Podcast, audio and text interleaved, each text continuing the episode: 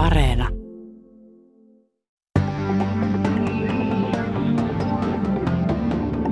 Yle puheessa.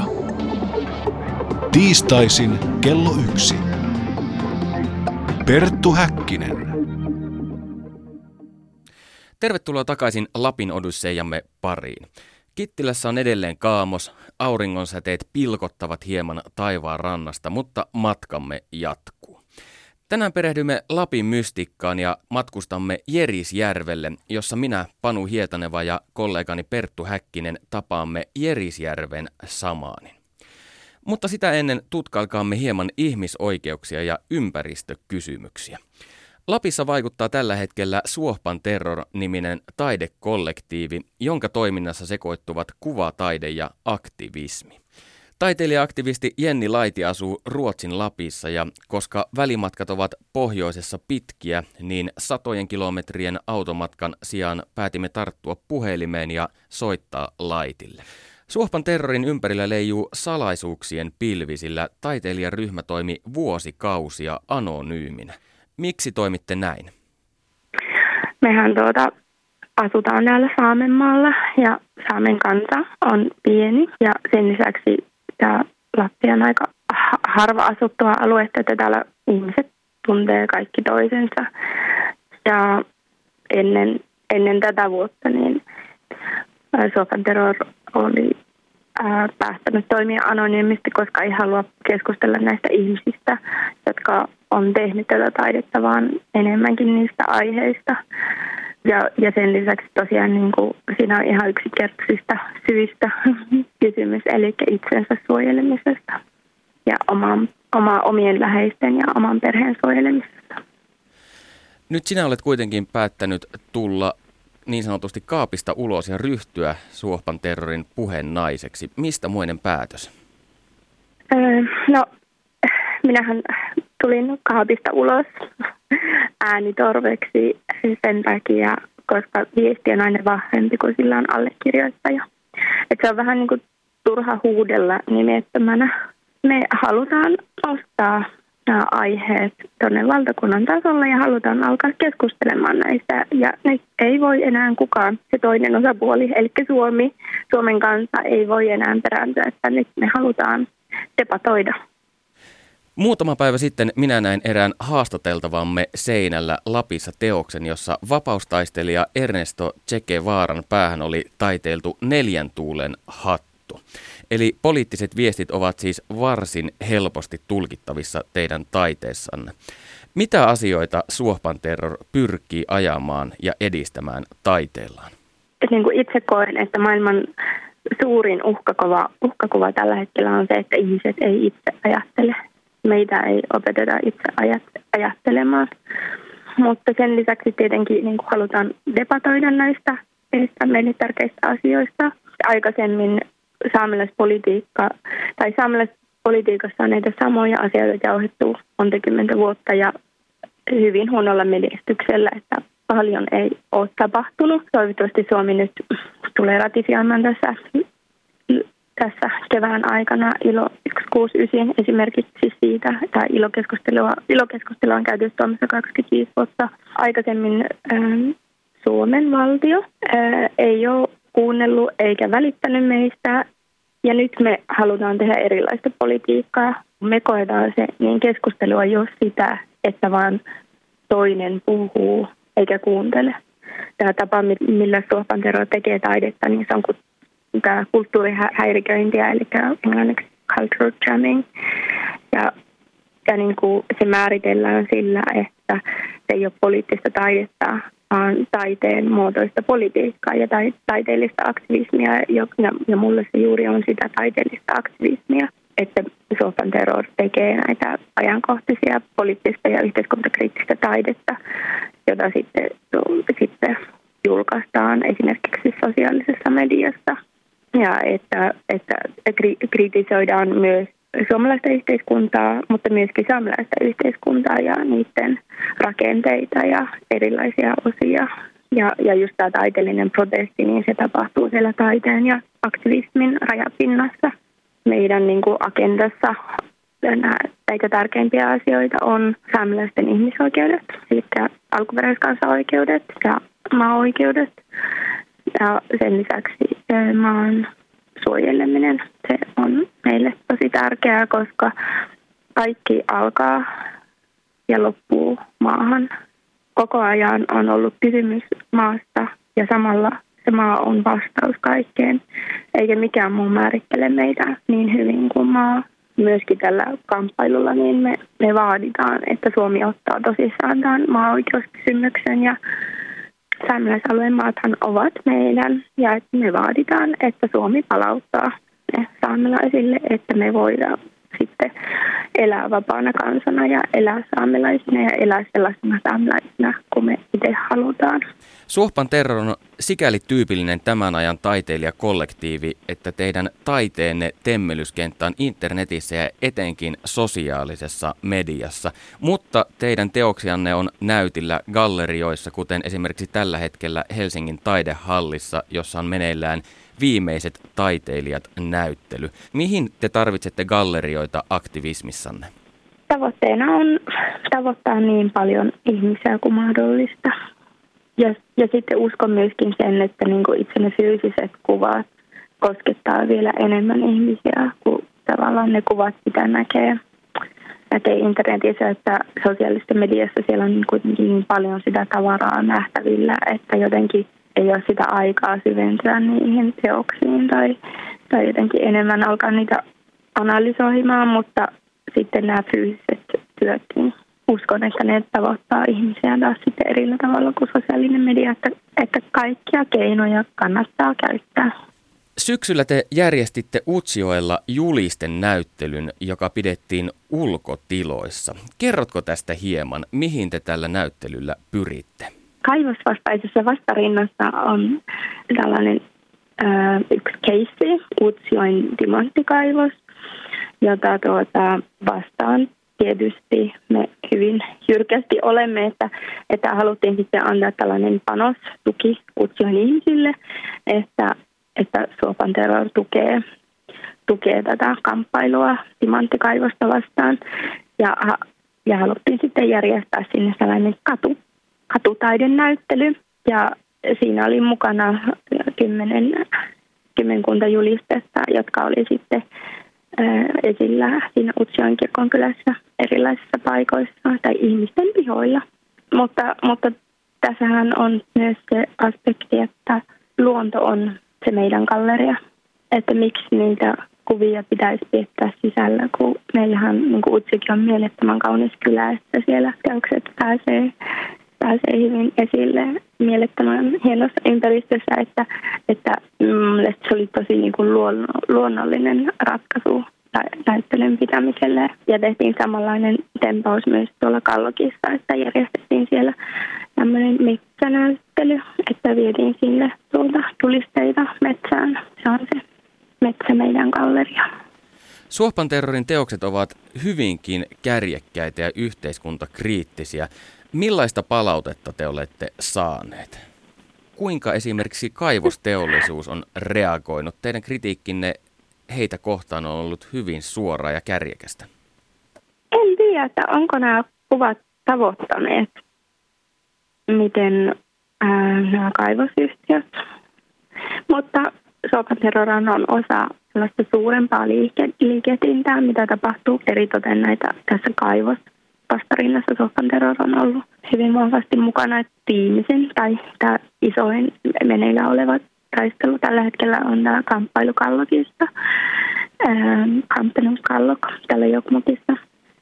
Siinähän ollaan yli puolentoista vuoden kamppailujen jälkeen, niin ollaan aika, aika voitolla, että tällä hetkellä tilanne näyttää aika hyvältä, että, että lääninhallitus eväsi tämän kaivosyhtiön ympäristöluvan.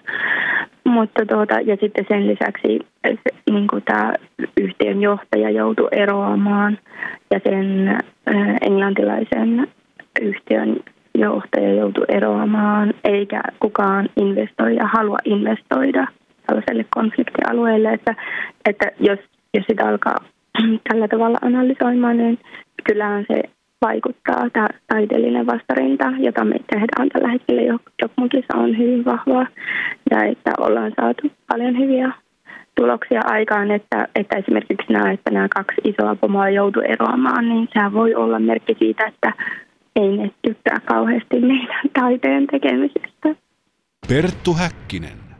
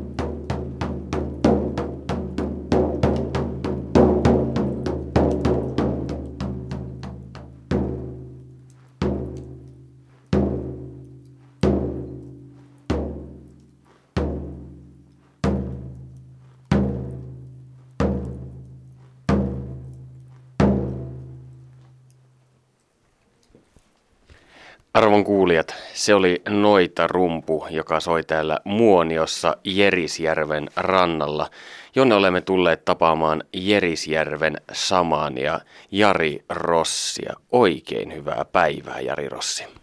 Hyvää iltaa.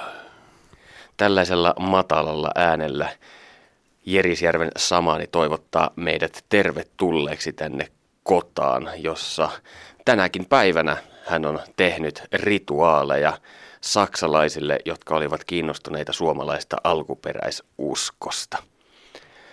Millainen on tämä tyypillinen rituaali, jota sinä teet? No se on semmoinen, englanniksi sanotaan samaan performance, eli me itse puhuttelen, että se on samani keikka, mutta se on semmoista tarinan kerrontaa ja se ei ole mikään semmoinen pikainen juttu, vaan se kestää semmoisen vajaan tunnin, että siinä on pääpaino vanhoilla tarinoilla. Jotka kumpuavat sitten suomalaisen ja lappilaisen kansanuskon perinteestä. Kyllä, että tuota, paljon olen kirjoja lukenut ja tutkinut, tutkinut historiaa ja ku, kuunnellut vanhojen miesten tarinoita ja itsekin vähän kehitellyt ja keksinyt ja näistä kaikista on syntynyt semmoinen oma samani tarina sitten, mitä minä kerron. Kuinka sinusta tuli shamaani? No se oli vuonna 90, kun me olin päässyt eräopaskurssilta Kittilästä ja tuota, sitten sain heti töitä tuosta lähihotellilta, Jeris-hotellilta, joka oli silloin Jeris Maja. Ja siinä aluksi tein oppaan hommia, hiihteli ja kesällä sitten käveli ihmisten kanssa. Ja tuota, siinä oli sitten työuransa lopettelemassa Liikavainion Veikko, joka oli pitkäaikainen majan isäntä siltä perustamisajoista alkaen. Ja ja opas ja, ja samaani ja kaikkea siinä ja no, niin kuin noita. Ja tuota, viihytti monella tappaa ihmisiä ja miekin sitten välillä samu, satuin niihin hänen noita iltoihin vähän vahingossa tai työn merkessä, kun minun piti lämmittää kotta ja laittaa tulia. Ja monta kertaa kävi niin, että en kerennyt karkuun sieltä, kun asiakkaat jo tuli kottaan, niin puoli vahingossa piti jäädä kuuntelemaan vanhaa noitaa siinä. Ja tuota, sittenhän se Veikko lähti eläkkeelle, mutta nämä ryhmät jatko käymistä Jeriksellä ja ne oli tottunut siihen, että he saa yhtenä iltana sitten kuulla Noijan tai Samanin tarinoita ja yhtäkkiä mie olin sitten niissä Samanin saappaissa. Tosin sitä ennen oli semmoinen se minun ensimmäinen keikka, niin se tapahtui tuota, tuolla Hetassa ja sen tilasi minun eräopas opettaja. Ja se oli kyllä homma sekin, kun tuota, se sanoi, että hän tarvitsisi tuuraaja, että täällä on nyt yksi mettähallituksen porukka, niin tarvii samaan, että voitko tulla. Mä sanoin, me on niitä ikinä tehnyt. No kyllä se sinulta sujuu, että se silloin kurssi aikanakin tunturissa kämpillä, kun oltiin aina kerroit tarinoita, että kyllä se on. No me sitten menin ja lupasin ja se on ollut elämäni pisin kevät, kun me ootin ja ootin ja pelkäsin, että milloin se keikkapäivä lähestyy. Mutta se olikin sitten ehkä se, se tietynlainen työvoitto, että siitä kun selvisin, niin nyt sitten 20 vuotta myöhemmin, niin voi sanoa, että se oli aikamoinen tuuri, että minä sinne keikalle jouduin. Että nyt on takana ehkä semmoinen yli 5000 keikkaa. Se on melkoinen suoritus, viitisen tuhatta keikkaa. Onko teillä suvussa ollut shamaaneja? No voisi sanoa, että täällä Lapissa jokaisessa suvussa on jonkunlaista samanismia, että tuota, tietenkin satoja vuosia taaksepäin pitää mennä, että oli sitten aina jokaisessa kylässä se varsinainen pääsamani, joka sitten sitä virkaa hoiti, mutta muutenhan jokainen meistä on pikkusen taikauskonen ja kaikilla on pikkusen enäämpi näitä yliluonnollisia kykyjä kuin jossakin muualla päin. Että ei voi varsinaisesti sanoa, että olisiko meidän suvussa, mutta tuota, kyllähän se, no jonkunlaista verenperintöä meillä jokaisella Lapin ihmisellä. Millaisia taitoja tai luonteen piirteitä samanilta vaaditaan?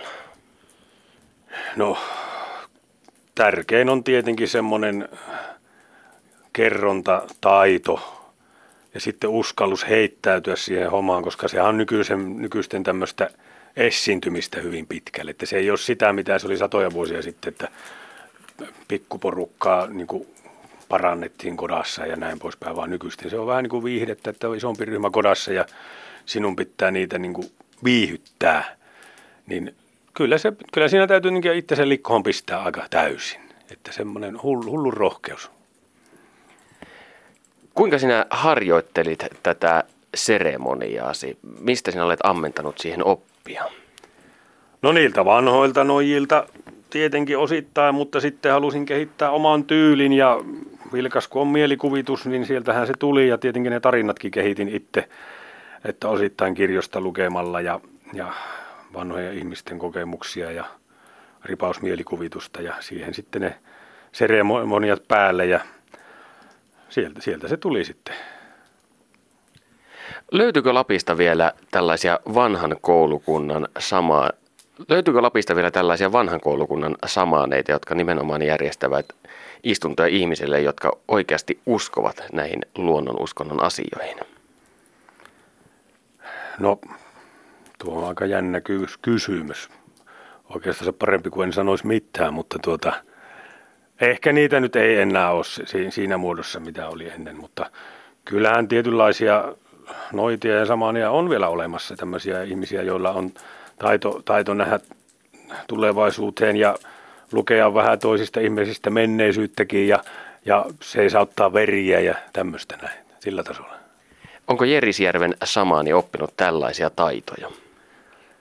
No emme nyt veriä ole pysäyttänyt. Emme oikeastaan ole kokeilu ikinä. Tuota, kyllä me ehkä enemmän luotan siihen tarinan voimaan ja tuota, siihen tenhoon. Mutta kyllä täytyy myöntää, että joskus kun joku kysyy, että oliko siellä myös oikeasti noita, niin ensimmäisenä tietenkin vastaa, että en. Mutta sitten omassa, omassa niin lähipiirissä kuitenkin puhutellaan noitana ja samanina, koska tuota, sitten kun on luontoharrastukset ja mettillä ja vesillä kulkee, niin aina on vähän semmoista mystiikkaa mukana ja vähän niin kuin tietää asioita ennalta, että se on ehkä jonkun, jonkun sortin samanismia sekin. Niin, herkistytkö sinä luonnossa? Ilman muuta, että luontohan on se tärkein meillä tässä ympärillä, että tuota, eihän nämä hommat onnistuisi jossakin suurkaupungissa, ei sitten millään. Eli tietyllä tavalla voi ajatella, että se luonnonusko jatkuu tänäkin päivänä täällä Lapissa, mutta se on ikään kuin vain muuttanut muotoaan. No kyllä, minä sanoisin näin, että ei, ei se mihinkään ole hävinnyt meiltä, että me, meissä on kaikessa ripaus semmoista tervettä taikauskoa täällä lappilaisissa. Kuinka paljon sinulla on asiakkaita vuodessa? Mainitsit, että kaikkinen sä olet tehnyt jo 5000 keikkaa. No minä tehen vuoden aikana toista sattaa keikkaa, niin tuota, tietenkin jokaisella keikalla on vähän aina eri määrä porukkaa, mutta kyllä se keskimäärin on, on pikkuryhmiä, on isoja ryhmiä, ehkä keskiarvo on per keikka niin joku 20 tai jotain, niin sen kun kertoo sillä saalla, niin kyllä se ehkä pari-kolme tuhatta asiakasta tulee talven aikana läpikäytyä. Asiakkaita vierailee täällä Jerisjärvellä sinun kodassasi, mutta millaisia ovat tällaiset ikimuistoiset keikat, jotka ovat jääneet mieleen? No tuota, kyllä ne kaikista mieleenpainovimmat keikat on ollut niitä, kun me olen ollut reissun päällä, eli olen jossakin muualla käynyt sitten tuota, heittämässä samaani keikkaa ja sehän on monta kertaa, että se siirtymä tehdään autolla ja moottorikelkalla ja milloin millekin, että ne on sitten ne monet kodat tuolla jossakin erämaan keskellä. Millaiset ovat erikoisimmat tilaisuudet, joissa olet ollut samaanina? Jos oikein ymmärsin, niin olet joskus papin tehtävääkin hoitanut. Kyllä joo, itse viime talvena oli tuolla Levin perällä semmoisessa tuota, jää, jäähotellissa niin semmoinen tilaisuus, jossa oli niin kuin nuori pari halusi, että samaani tietyllä tavalla siunaa heidän avioliiton. Ja sitten on ollut tämmöisiä lasten nimeantotilaisuuksia myös. Että tämmöisiä. Mistä päin maailmaa suurin osa sinun asiakkaistasi tulee? No kyllä tässä samaani puolella niin ne tulee Ranskasta, että kun miehän tosiaan teen keikkaa muuallakin kuin omassa kodassa ja ne, ne muut keikat tehdään tuonne, tuonne tuota yhteistyökumppaneille, joiden asiakkaana on ranskalaisia. Onko sinulle selvinnyt, että miksi tämä samaani homma puhuttelee nimenomaan ranskalaisia? No ei se ole kyllä selvinnyt, mutta se siihen konseptiin sopii niin hyvin, kun ne on, jokainen ryhmä on yhden yön semmoisella mettäkämpällä, johon ne ajaa moottorikelkoilla ja sitten siinä kämpän pihassa on semmoinen iso kota, jossa he syövät illallisen. Niin sehän on niin kuin piste iin päälle, että samaani piipahtaa se illallisen jälkeen siellä kodassa. Kyllä, minä sitä tietenkin on vähän itsekin miettinyt, kun on mulla, nytkin oli saksalaisia ja on, on vaikka minkä maalaista porukkaa ollut tässä omallakin kodalla, niin joku siinä on niissä ranskalaisissa, että niiden kanssa pelaa aina. Ne jotenkin osaa kai heittäytyä siihen hommaan ja tietävät, että tuota, tuo on totta, tai tuo on tarua tai jotakin siltä väliltä, ja ne on niin kuin siinä mukana siinä jutussa. Eli he eivät ota sitä turhan tosissaan ja rupea, rupea miettimään sitä, että onko tämä totta vai tarua, vaan he eläytyvät shamanin mukana. Kyllä, se on just siinä näin, että tuota, ne on siinä mukana ja tuota, tietenkin aika monelle saattaa jäädä semmoinen mielikuva, että kun se samani tuli ja se samani meni ja ympärillä on vain hiljainen erämaa, että kyllä tuo oli totta. Kyllä täytyy myöntää, että kun kollega Häkkisen kanssa eilimme tuolta autolla, autolla kohti tätä kotaa, niin tunnelma oli hieman mystinen. Kerrotko meidän kuulijoillemme, että mikä on shamaani eli Lapin noita? Joo, se entisaikaan käytettiin sitä noita-sanaa, mutta sitten jossain vaiheessa se muuttui samaaniksi. Ja tuota, sehän liittyy tähän luonnonuskoon, mikä on täällä Lapissa ollut ennen kuin tänne tuli kristinusko. Että Etelässä on ollut ihan sama tämmöinen tietäjäinstituutti, että sielläkin kanssa on jokaisessa kylässä ollut oma tietäjä, joka on, tai poppamies, mikä hän nyt on ollutkin. Ja tuota, meillä se on ollut noita ja samaani, ja se on ollut tämmöinen kylän henkinen johtaja ja tarinan kertoja, tietyllä lailla silloin jo viihyttäjä, mutta silloin on myös ollut tämmöisiä parantajan kykyjä ja tämmöisiä nä- näkijän kykyjä, että se on tietenkin pystynyt katsomaan ihmisestä, mitä sillä ihmisellä on menneisyydessä, mutta se on pystynyt myös ennustamaan tulevia asioita. Ja hyvin pitkälle se on rummun kanssa sitten ennustanut näitä, näitä tuota tulevia, tulevia metsästystapahtumia ja kalastus hommia näille pyytäjille, jotka on kokoontuneet aina sinne samanin luokse iltaisin. Eli tuota, ja on antanut tietenkin niillä taijoillaan pyynti onnea ja saalis onnea ja miksei myös poro onnea. Että semmoinen kylän keskushenkilö ja jostakin syystä tällä kaverilla on ollut sitä tietämystä enemmän kuin muilla. Kyllähän ne ennen vanhaa, kun ihmiset oli luonnon keskellä, niin kaikille oli aistit paljon paremmat kuin tänä päivänä. Mutta yksi ihminen, joka paneutui siihen, niin sillä oli vielä enempi ne aistit kohillansa. Ja monta kertaa kävi niin, että ne hänen jutut ja ennustukset jollakin lailla piti paikkaansa, niin sehän vain ruokki kyläläisten keskuudessa sitä uskoa ja kunnioitusta siihen kaveriin. Eli on mahdollista, että samani oli siis ihminen, joka saisi lukea esimerkiksi luontoa paremmin kuin muut kanssaeläjänsä.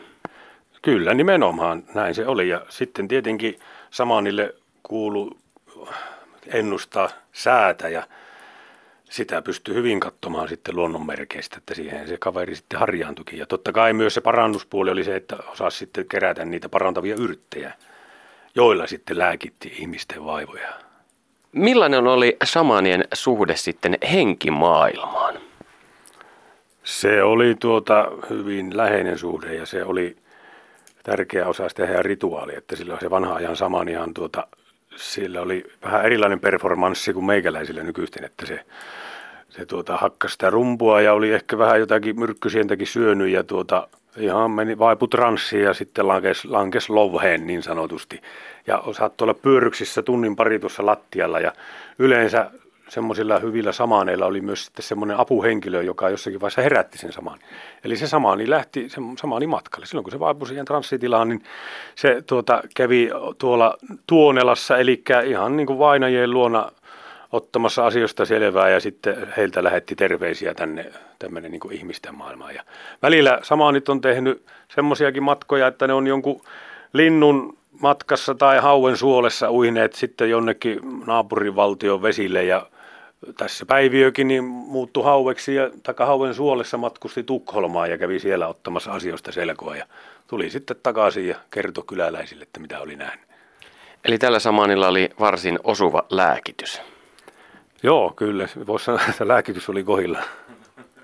Kuinka paljon tänä päivänä on kaltaisiasi ihmisiä täällä Lapissa, eli samaneja? No ei meitä, ei meitä samaneja kovin monta ole, tai tämmöisiä esiintyviä samaneja, että jos me äkkiseltään heittäisin jonkun luvun, niin sanoisin, että alle kymmenen. Tämä on tämmöinen, no tämähän on oikeastaan se meidän ammatti, että kyllä me niin työksemme tätä tehdään, niin ei, ei tosiaan tällä alalla kovin monta ole. Sen verran rankkaa hommaa. Kuinka nämä menneiden aikojen samanit tienensivät leipänsä pöytään? Olivatko he niin arvostettuja jäseniä yhteisössään, että ihmiset antavat heille lahjoja ja elättivät näitä shamaneja? Kyllä. Ei, en voi sanoa, että se mitään korruptiota oli, mutta se oli nimenomaan heidän palkka, että vanha samani kun teki hyviä kalaennustuksia, niin sillähän tuotiin sitten aina kalan päät, jotka oli rasvasimpia ja parasta herkkua ja varsinkin kun hauen suoli oli semmoinen kurmea pala ja sitten kun villipeura aikaa vielä elettiin Lapissa, niin tuommoinen peuran kieli oli saattu olla samanille viikonkin palkkaa. Me aloitimme tämän haastattelun noitarummun kuminalla, mutta millaisia talismaaneja shamaneilla oli? Kai niillä on kaiken näköisiä luontoon liittyvää ollut sitten, että tuota eriskummallisia kiviä ja luita ja elä, eläinten osia, niin kuin mullakin on tässä minun puvussa, että tässä on tuota poron, poron luita tässä korussa ja sitten on korpin kynsiä ja sitten mulla tuossa roikkuu tuommoinen tuommoisia taikakaluja, siinä on jäniksen käpälä ja, ja metton varpaat. Tuovatko ne molemmat hyvää onnea? Hyvää onnea totta kai kaikki, että ei nykyisten samaan jo äkkiä työttömänä, jos ihmisille huonoa onnea tuo pitää ennustaa. Entä entispäivän samaanit, oliko heillä myös tapana ikään kuin manata pahaa onnea? No olihan niitä olemassa semmoisia, että saatettiin samalilta ostaa joku kirous. Jos itsellä oli jossakin naapuripalkisessa joku vihamies, niin mentiin Samanin luo ja haluttiin sille vihamiehelle jotakin huonoa, niin Samani, Samani hoiti sen homman sitten omalla tavallaan. Oliko tätä kirousta mahdollista jotenkin purkaa? Jaa, ehkä sitten toisen Samanin luo ja isommalla taksalla ja se oli vastakirous ja näin se meni sitten, että se joka eniten maksoi, niin se pääsi sitten viimein voitolle, että oliko se hyvä tai paha, niin se nyt riippui siitä palkkion määrästä. Eli markkinatalouden logiikka toimii jo tuolloin ammoisina aikoina. Kyllä. Ja sittenhän on ollut näitä tuulenkauppiaita, mutta tuota, se on tietenkin niin pitkä tarina, että siihen meille aika riitä. Mutta tuota, hyvin lyhyesti sanottuna näin, että sa- saatettiin tuulia ostaa, koska tuulilla on ollut suuri vaikutus. Vieläkin tuolla tuolla niin kuin ihan Pohjois-Lapissa, kun saamelaiset alkuperäistä elinkeinoa harjoittavat, eli, eli porotaloutta ja porohoitoa, niin siellähän tuntureissa aina tuulee ja poro kulkee tuulen mukaan ja tuota, niin se on erittäin tärkeää, että on ollut ne tuulet ja tuuliolot ja tietämys niistä ja mistä päin milloinkin tuulee, niin, niin sama niitä oli niitä tuulenkauppiaita. Kuinka näitä tuulia sitten heräteltiin? Mikä oli Samanin keino tähän toimintaan? No olen kuullut semmoisesta, että jos jollakin merenkävijällä on ollut sitten ostettu näitä tuulia, niin silloin on ollut jossakin narussa jotakin solmuja, mitä se on sitten au- aukonut tarvittaessa sen mukaan, että minkä tuulen se on tarvinnut. Yksinkertaista. Kyllä, se on totta. Ja itse asiassa tuo, nyt tuosta solmusta tuli mieleen semmoinenkin, että ennen vanhaan silloin kun täällä on eletty ilman tätä mobiiliaikaa, ilman kännyköitä, on muuten pärjätty paremmin kuin nyt, niin tuota, silloinkin oli tietynlainen semmoinen sol- tai naruviestintä, että kun ihmiset kulki tiettyjä pääreittejä, sitten kun pääreitiltä poikettiin johonkin, niin saatettiin jonkun kepinokkaan panna jotakin solmuja tai narunpätkiä, jotka kertoi sille seuraavalle tulijalle, että aha, nyt on kaveri mennyt poroihin ja se on mennyt koiran kanssa ja se aikoo sen tokaantuvat kotiin. Ja toinen on ymmärtänyt sitten. Se on ollut sen ajan viestintä. Ja tietenkin tämmöinen jälkien lukemistaito siinä samassa. Seinustalle on myös kaiverrettu tuollaisia pieniä kuvioita vai onko ne poltettu sinne? Mitä ne ovat? Ne on poltettu tuota niin, ja ne on näitä samoja kuvia, mitä löytyy samanien rummuista. Ja tuolla seinustalla näkyy muun muassa kalaa, sitten siellä on jonkinlaisia ihmishahmoja ja tietenkin poro. Siellä on tuota kettu, poro, ahma, karhu, samaani, kota, purjevene, taas kala, aurinko, se on tärkeä. Ja sitten tuommoinen kurki, sekin on aika monessa symbolina ja ihan on kor- korujakin kurkiaiheisia. Sitten tuota, tuossa on samaani rumpusa kanssa. Ja tässä, kun mennään kodasta ulos, on tämä tärkein merkki. Siinä näyttäisi olevan kolme ristiä, siis samanlaisia ristisymboleita, joita kirkolla on tapana käyttää, ja sitten kolme rastia. Ja to, ne ovat, rastit ovat tuollaisten neljön sisällä. Mistä siinä on kyse? Tuo merkki on, tarkoittaa kalaparatiisia. Onko kalaparatiisi paikka, jossa on rutkasti kalaa? Kyllä, ja mehän ollaan tämmöisen rutkasti Kalaisan järven rannalla, eli tuo Jerisjärvi antaa edelleenkin meille tuota valkoista kallaa, siikaa ja muikkua, maretta, haukea ja ahventa. Lohta me ei tarvita eikä kaivata, kun meillä on tämmöinen puhas sisäveen kala. Ja itse asiassa tämä on satoja vuosia ollut Länsi-Lapin kuuluisimpia järviä, ja tämäkin tulee saamen kielen sanasta jerra, joka tarkoittaa kysyttyä. Tämä on kysytty järvi. Ennen kuin me jatkamme kollegani Perttu Häkkisen kanssa matkaa täällä talvisessa Lapissa, niin kerrotko meille tarinan? Joo, tuota tarinoita on tietenkin monenlaisia ja tässä tuli mieleen, että nyt kun tuokin, tuo sinun kone tuossa vähän temppuilee, niin se ehkä johtuu siitä, että me ollaan täällä maahisten valtakunnassa täällä Lapissa. Eli täällä on ollut iän kaiken maahisia ja on vielä edelleenkin. Ja ne elää sovussa meidän ihmisten kanssa, mutta välillä tulee pieniä ristiriitoja ja varsinkin sitten kun täällä on, on uutta verta, näitä meidän matkailijoita, niin tulee paljonkin välillä törmäyksiä ja kyllä minä samanina olen sitten joutunut niitä oikomahan näitä väärinkäsityksiä ja vähän avaamaan sitä, että mikä se maahinen on ja mitä se touhua. Ja ja tuota, he on sitten ymmärtäneet, että täällä on semmoista vähän niin kuin näkymätöntä mystiikkaa, että täällä kannattaa niin kuin kulkea kiltisti ja varovasti, ettei tapahdu mitään, mitään tuota ihmeellistä.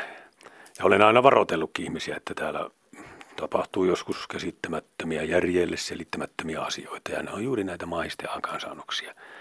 Mutta meidän pitää vaan suulaassa sovussa heidän kanssa elää. Ja itse asiassa tässä nyt, kun minäkin tätä omaa pukua, niin joskus joutuu esittelemään noille ihmisille keikan jälkeen, kun jos on semmoinen tilanne, niin ne on hyvin perusteltuja nämä asiat, mitä mulla täällä on. Nyt kun maahisista puhutaan, niin mulla on tämmöinen iso veitti. Tämä on Lapin leuku. Tietenkin tämä on meillä tämmöinen monikäyttöase, että sillä vuohlaan käristykset, sillä vuohlaan kiehiset, sillä voi jopa perätä kalaan, tappaa poron, nylkeä poron – ja sitten joskus tuolla tunturissa kulkiessa saattaa törmätä maahisten porotokkaan. Maahisilla on nimittäin omia poroja, niillä omia lehmiä. Ne on hyvin rikkaita, mutta jostakin kummasta maahisen porot tulee aina joskus tänne maan päälle palkimaan. Onko meillä sitten paremmin jäkälää tai jotakin muuta? Ja kyllä ihminen, täkäläinen ihminen tunnistaa sen maahisen poron, siinä on tietyt tuntomerkit, se on vähän isompi ja lihavampi. Niin silloin saattaa saada omaan tokkaan täydennystä, jos on semmoinen metallinen esin mukana, esine. No mitä paras esine? Se on Lapin leuku. Se on riittävän iso ja painava. Ja silloin kun se törmää tämmöisten maahisten porotokkaan, niin sinun pitää tuota pysähtyä, kääntyä seliin niihin poroihin ja ottaa se leuku käteen ja oikeaan ollaan yli viskata se leuku. Ja siellä saat kaikki porot itsellesti, jotka jää sinun ja sen heitetyn puukon väliin. Ja toinen homma on sitten nämä kengät. Ei nämä oikeastaan kengät ole, nämä on jalkineet, niin kuin näette tämmöiset karvaset poronnahasta tehtyt nutukkaat.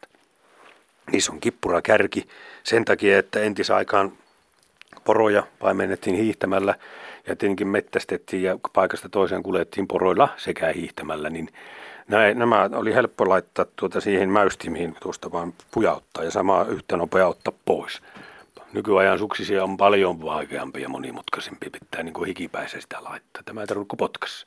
Ja Eli... sitten tässä oli vielä semmoinen homma, että joskus tuota, kun tuli semmoinen rahapula, niin tämmöisen alkusyksystä, silloin ei yleensä vielä nutukkaita käytetty, se oli semmoinen toinen kenkä, semmoinen, jossa ei ollut tätä karvaa. Jos alkusyksy, niin mentiin sen kanssa, jos se oli loppusyksy ja lumimaassa, niin nutukas jalassa tunturiin. Ja kun sieltä sitten löytyi tunturin rinteestä semmoinen kolo, ihan selkeä reikä. Tiedettiin, että se on semmoinen aukko sinne maahisten maailmaan. Niin silloin piti pysähtyä siihen, ottaa se porokenkä jalasta ja panna niin kuin nurin päin siihen aukkoon ja ootella.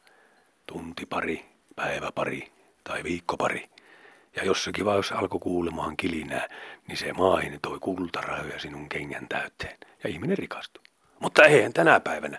Ei ihmisillä ole aikaa. Ei niillä ole kärsivällisyyttä. Sen takia kai se tämä lama on, lama on ollut meillä 90-luvulta asti. Sinun sukusi on asuttanut näitä seutuja jo 1800-luvulta lähtien ja nyt sinulla on kaksi pientä lasta. Millaisena näet heidän tulevaisuutensa Suomen Lapissa? Löytyykö täältä ruokaa pöytään ja työtä tehtäväksi? Kyllä, minä uskon, että löytyy. Että tuota, niin, tässä on paljonkin elinkeinoja meillä täällä. Tietenkin matkailu alkaa olla se tärkein ja se yhä vain minusta tuntuu, että lähivuosina lissii tämä matkailu ja matkailualan työpaikat. Ja tuota, tänne tullaan todennäköisesti perustamaan paljon lisää tämmöisiä pienyrityksiä, koska niissä on sitten lopultakin se voimavara, ne tukee näitä isompia yrityksiä ja he isompia yrityksien kanssa yhteistyössä palvellaan matkailijoita, joita tulee ympäri maailmaa ja koko ajan uusia, uusia kansallisuuksia jos kiinalaiset oikeasti alkaa harjoittamaan Lapin matkailua, niin ne ei sitten lopu kyllä ikinä. Että kyllä minä uskon, varsinkin matkailualalla on, on hyvä tulevaisuus. Ja sitten toinen on tämä tämmöinen luonnontuote, keräily, nämä, se tulee se keräilykulttuuri takaisin. Että nyt on jo paljon koulutettu ihmisiä siihen, että kerätään yrttejä ja kaikkea mahdollista tuolta luonnosta, jota siellä on. Koska meillä on niin kuin aivan älytön aareaitta on tämä Lappi kaiken kaikkinensa. Meillä on kesällä niin kuin meillä kävi joskus niitä maailmankokkeja, niin ne konttasi tuolla monta tuntia tuolla ruohikossa ja melkein söi kuin poro kaiken sieltä ja oli innoissa, että kun meidän kaikki yrtit on voimakkaampia, kun tuo keskiön aurinko on niitä kasvattanut. Opetatko samaanin jalon taidon myös lapsillesi? No enpä taida opettaa, että tämä on vähän erilaista touhua kyllä. Kyllä mitä sitä tykkään, mutta tämä on jotenkin vähän semmoista yksinäisen miehen hommaa, että kun talvihan menee mulla siinä, että kun ihmiset istuu mukavasti sohvalla ja katsoo iltauutisia ja urheiluruotuja, niin meikäpoika painaa tuolla kelkalla menemään keikalle. Tietenkin jos pidemmälle kouluja käy, niin on lähettävä vähintäänkin Rovaniemelle, josta löytyy lähimmät yliopistot. Ja tietenkin täytyy toivoa myös sitä, että näitä syrjäseutujen lukijoita ei lakkautettaisi, että se ei menisi siihen asuntolahommaan, mitä se on ollut joskus aikoinaan nuorilla. Et siis pelkää Lapin autioitumista ja perinteisten elämänmuotojen katoamista? En pelkää. Ihan päinvastoin päin uskon, että ne nousee tuota entisestään ja tuota, ihmiset, ihmiset tuota, saa täällä juurillansa elää ja harjoittaa näitä taitoja, mitä ne on täällä esi-isätkin harjoittanut, että kyllä minä sen näen hyvin valoisana tällä hetkellä tämän meidän Lapin tulevaisuuden.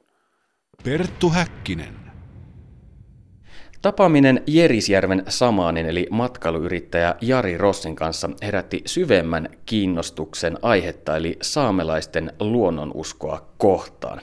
Päätimmekin taas ottaa yhteyttä tämän ohjelman aiemmasta jaksosta tuttuun dosenttiin eli Risto Pulkkiseen, joka tuntee saamelaisten luonnonuskon eli myös lapinnoitien ja samaanien maailman.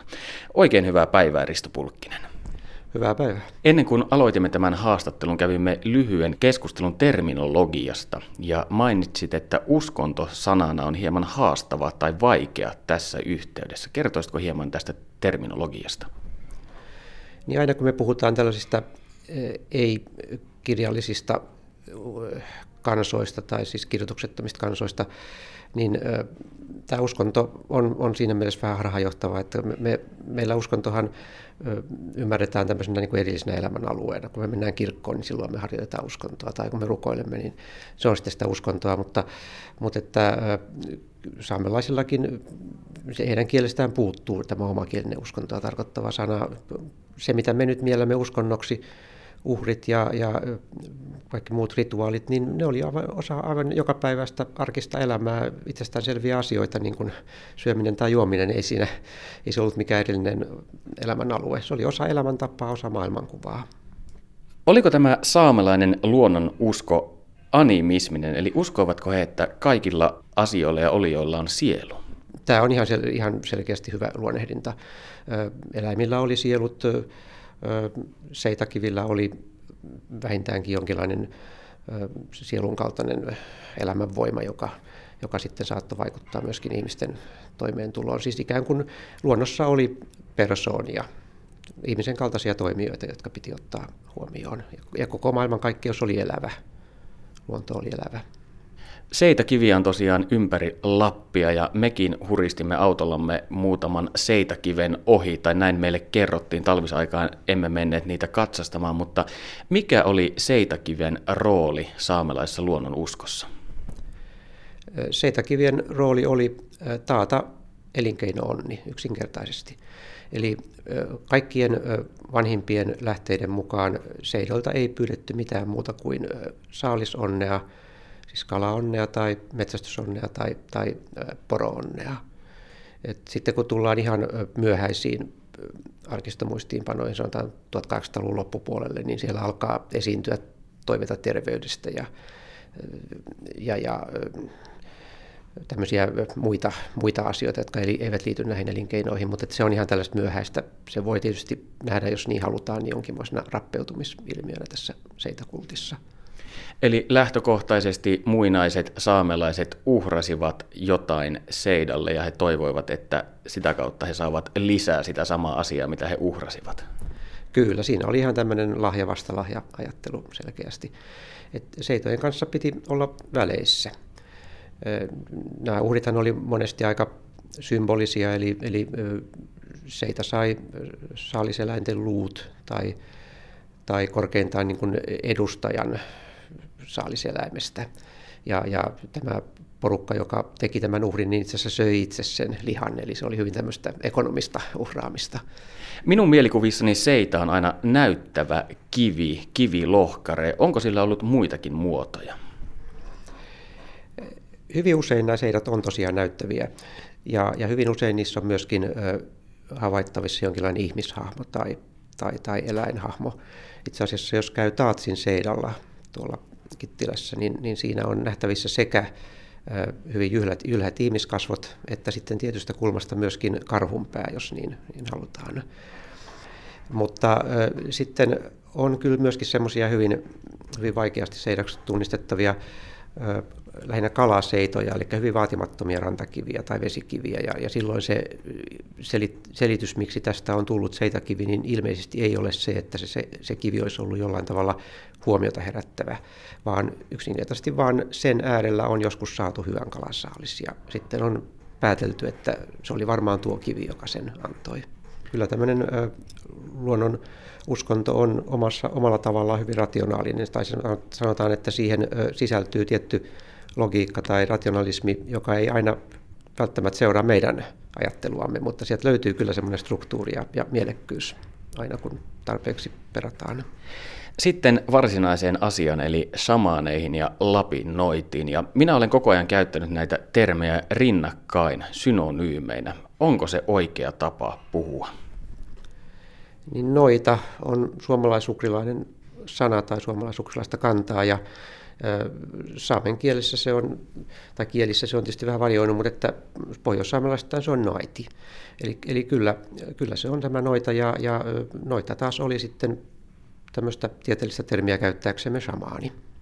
Lapinnoidan rooli näyttää olla erittäin keskeinen. Hänen, hänen statuksensa oli hyvin korkea. Eli, eli siis jokaisella saamelaisella paikallisyhteisöllä, eli Lapin kylällä, siis Siidalla, näyttää olleen vain yksi noita. Ja, ja se tarkoittaa juuri sitä, että, että hän oli sen yhteisön aivan niin kuin suvereeni johtaja. Tähän, näin ei ole kaikkialla, missä, missä shamaanit vaikuttaa, vaan, vaan Siperian taholla niin voi olla tämmöistä kilpailevia shamaaneja. Ja shamaani, jos voi olla enemmänkin tämmöinen niin kuin yksityispraktiikka. Mutta saamelaisilla sen, se näyttää olla hyvin tämmöinen yhteisöllinen ja, ja Noidan asema oli, auktoriteetti oli erittäin korkea. Noidalla oli siis maallista valtaa, mutta toimiko hän esimerkiksi jonkinlaisena moraalivartijana ja ohjasi myös ihmisten käyttäytymistä yhteisössä? Tästä puolesta me tiedämme valitettavan vähän, mutta, mutta selvää on, että esimerkiksi vainajien käyttäytyminen riippuu hyvin pitkälti siitä, että miten yhteisö eli. Ja, ja Noidallahan oli se tieto. Noita saattoi konsultoida vainajien kanssa ja vainajien hallitsijan kanssa. Ja, ja ilman muuta on selvää, että, että noita on ollut se, joka on kertonut, miten, miten ihmisten tulee elää, jotta, jotta elinkeinot menestyvät ja terveys säilyy. Lapinnoitien maine on ilmeisesti kiirinyt myös etelämmäksikin tällä nykyisen Suomen alueella, sillä Kalevalastakin löytyy jonkinlaisia viittauksia. Millaisia? Joo, kalevalaisessa runoudessa Lapinnoidat näyttäytyvät juuri tämän pelottavan pohjoisen valtakunnan, eli Pohjolan uh, uhkina, joita, joita siis, jos Pohjolaan menee, niin joutuu kohtaamaan nämä lapinnoidat, ja, ja se, oli, se oli vaarallista. Mutta sittenhän meillä on siellä myöskin tämä Joukahaisen hahmo, tämä laiha poika lappalainen. Ja, ja häntä nyt on sitten tutkimuksessa tulkittu siten, että, että hän saattaisi olla ihan aidosti olla ollut tällainen Pohjolan kansan shamaanihahmo. Ja esimerkiksi tämä tilanne, jossa Väinämöinen ja Joukahainen ajavat vastakkain reellä, niin sitä voidaan tulkita tämmöiseksi kahden noidan eli shamaanin henkitaisteluksi. Koska siis reellä ajaminen on ainakin Siperiassa hyvin yleinen shamanointia tarkoittava kielikuva. Eli kun nämä kaverit ajaa vastakkain, niin se voidaan tulkita tämmöiseksi tuon puolessa tapahtuvan henkitaistelun kuvaukseksi. Ja siinähän käy sitten niin, että meidän shamaani eli Väinämöinen totta kai osoittautuu vahvemmaksi ja laulaa tämän, tämän arrogantin nuoren kilpailijansa aliseen maailmaan, eli suohon suonivöistä, niin kuin runo kertoo. Samaneita on ollut kaikkialla maailmassa luonnonuskojen parissa, mutta onko näissä Lapin noidissa ollut jotain erityistä, jos tätä tosiaan tarkastelee globaalilla mittakaavalla? Mä muotoilisin näin, että Lapinoidissa ei ollut varsinaisesti mitään sellaista, mitä me ei tavattaisi muuallakin. Mutta kaksi asiaa on, on varmasti vaikuttanut. Eli ensinnäkin se, että Lapin shamaaneista tiedettiin hyvin varhain. Jo, jo ihan sydänkeskiajalla heidän maineensa oli, oli, oli kiirinyt ympäri Eurooppaakin. Ja, ja se tietysti johtuu siitä, että, että he nyt olivat kuitenkin tuossa suhteellisen lähellä äärellään ja heidän kanssaan käytiin kauppaa. Että varhaisin ö, kirjallinen tieto, yksi yksilöity kuvaus saamelaista noita istunnosta on 1100-luvun lopulta. Mutta toinen tärkeä asia on se, että saamelaisessa shamanismissa tietyt piirteet, kuten juuri tämä, tämä transsitila on hyvin vahva. Eli siis nämä, nämä transsitilat on kestänyt ilmeisesti hyvin pitkään ja ne on ollut hyvin dramaattisia muissa pohjoisissa kulttuureissa tämä transsi saattaa olla aika paljon kevyempi. Ja sitten toisekseen niin tämä rumpu, kun se on ollut kuvitettu, niin, niin se on ollut semmoinen, että, että se on ollut myöskin hyvin huomiota herättävä ja, ja kiinnostusta herättävä. Mutta mitään semmoista niin kuin ihan niin kuin laadullista erityispiirrettä ei, ei saamelaisessa shamanismissa mun mielestäni ole. Jossain vaiheessa sitten kristin uskokin saapui Lapin perukoille ja sen myötä myös noita vainot. Onko meillä tiedossa, kuinka Lapinnoidille kävi noita vainojen aikaan? No nyt itse asiassa on pakko sanoa, että Lapinnoitia oikeastaan käsiteltiin suorastaan silkkihansikkain verrattuna siihen, mitenkä, mitenkä suomalaisia tai sitten ruotsalaisia kohdeltiin. Et kyllähän siis Ruotsissa alkoi lähetysrynnäkkö itse asiassa aika lailla pakanallisia, pakanallisina pysyneitä saamelaisia kohtaan 1670-luvulla. Ja, ja silloin ö, takavarikoitiin kymmenittäin noita rumpuja ja, ja, ja tämä lähetysrynnäkkö oli erittäin tehokas, eli siis oikeastaan 1700-luvulle tultaessa niin tämmöistä näyttävää pakanuutta ei Ruotsin Lapinmaissa enää esiintynyt. Sieltä onnistuttiin juurimaan pois justiin nämä samaniistunnot ja, ja sitten tämmöiset suuret ö, yhteisölliset seita, seitauhrit. Ö, mutta ö, kuolemantuomioita ei, ei Ruotsin valtakunnassa saamelaisalueella langetettu kuin yksi ainoa. Ja se on todella vähän siihen nähden, mitä, mitä sitten muualla valtakunnassa tapahtuu. Ja syy siihen lienee ollut hyvin yksinkertainen. Eli saamelaiset oli liikkuvaa väkeä. Jos heitä olisi kovin raskaasti alettu vainota, niin he olisivat muuttanut Norjaan tai Venäjän puolelle. Ja valtakunnan kannalta tärkeät verotulot, jotka perittiin nimenomaan arvokkaina turkiksina, niin olisi jääneet saamatta. Missä vaiheessa sitten täällä Suomen alueella kristinusko otti lopullisen selkävoiton saamelaista luonnonuskosta? Suomen Lappihan kuului tuohon aikaan Ruotsin valtakuntaan ja, ja Suomen Lappi kristillistettiin tässä samassa 1670-luvulta alkaneessa lähetysrynnäkössä. Kemin Lapissa esimerkiksi oli Gabriel Tuderus-niminen pappi, joka oli, oli todella innokas ja, ja, ja myöskin hyvin tehokas saamelaisten käännyttäjä. Ja, ja kyllä, kyllä mä sanoisin, että ää, mitä esimerkiksi rummun käyttämiseen tulee, niin, niin 1700-luvulta on vielä tämmöisiä hyvin epämääräisiä mainintoja, että joku olisi ehkä jossakin rumpua käyttänyt, mutta, mutta ja ehkä vielä 1800-luvun alusta, mutta, se, mutta kyllä se itse tämän, tämä saamelainen noituus kyllä, kyllä, kyllä se traditio katkeaa siinä 1200-luvulle tultaessa ihan totaalisesti. Että jos tänä päivänä puhutaan saamelaisnoidista, niin se edustaa kyllä tutkimusnäkökulmasta uusshamanismia. Niin, mitä luulet, harjoitetaanko edelleen shamanismia Lapissa? Lapissa varmaan esiintyy tällaisia juuri uusshamaneihin laskettavia henkilöitä, jotka on pyrkinyt elävöittämään tämän vanhan saamelaisen shamanismin perinteen ja, ja tottahan he ovat shamaneja sitten tässä näkökulmasta, tästä näkökulmasta, eh, jos eh, eh, he, he tekevät näitä sielumatkoja, mitä mä kyllä hieman epäilen. Mä en ole itse tähän asiaan perehtynyt, mutta, mutta monestikin nämä, jotka nyt sanovat olevansa uussamaaneja, niin, niin ei, ei sellaista aidolle shamanismille tyypillistä tajuttomuuteen johtavaa transsia ainakaan minun havaintojeni mukaan yleensä esiinny. Me tapasimme kolme poromiestä ja he kertoivat meille, että heille luonto ja metsässä samoilu on eräänlainen uskonnollinen kokemus. Voiko tämän perusteella ajatella, että jollain tavoin tämä vanha saamelainen luonnon usko edelleenkin elää? Sanoisin, että sekä että kyllä, kyllä varmasti ihmiset, jotka saavat elantonsa luonnosta, poromiehet ja, ja metsästäjät, kalastavat kalastajat, kyllä he varmasti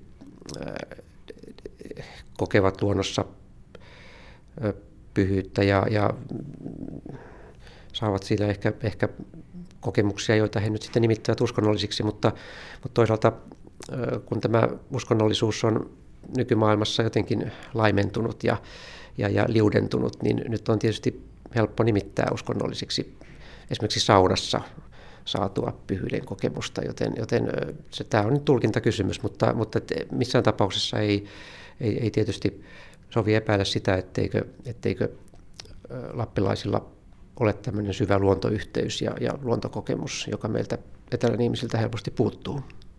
Kiitokset dosentti Risto Pulkkinen. Nyt puheenvuoro siirtyy Perttu Häkkiselle, koska käsillä on tilinteon hetki.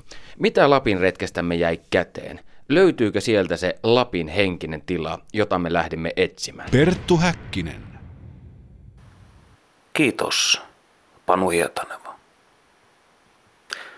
Ja niin on Lapin Odysseijamme tullut nyt päätöksensä ja odottelemme etelään lähtevää konetta. Käteen jäi lunta. Hienoja ihmisiä. Lähes tuhat ajokilometriä ja ohimoita juiliva monen päivän darude. Sekä tietenkin hämmennys. Mitä kaikkea sisältääkään Lapin historiallinen maakunta, kuten virallinen nimitys virkistysmaastostamme kuuluu? Asia selventääkseni ruustasin aiheesta seuraavanlaisen modernin runoelman. Kaamoksen sinessä raitti Kittilän, poromiehen huulessa nortin mä näen. Kajovalojen painajaismaisten laskettelu rinteen. Hirttoköysi roikkuvi seinällä Getsemaanen. Lumi tuiskuun katoavi kullan kaivajan talo. Hullun poron narikassa kiiman polttava palo. Japanilaiset hangella revontulia huokaa. Panu Hietänevä ei löydä mistään kasvisruokaa. Paikan nimissä vanhoissa toistuu mulkkuu ja vittuu. Tosi ja vale keskenään lomittuu. Kaikkea lainata voi, mutta mikään ei ole myytävänä. Tulut ei ole huominen, mutta miten on tänään? Hotusiinia lampuun ja juovattamaan. Palas on pitkä, ei vastausta saa. Shamaani kodassaan saksalaisia taikoo. Sian halstraa, puhuu tauotta. Vanhin poikaansa etelään töihin aikoo. Mikä on pilluusiota, mikä on totta? Kulisse elämyspuiston vaiko armoton erä maata? Siihen vain seuraavasti vastata saatan. Tietenkin.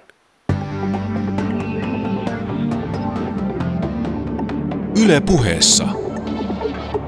Tiistaisin kello yksi. Perttu Häkkinen.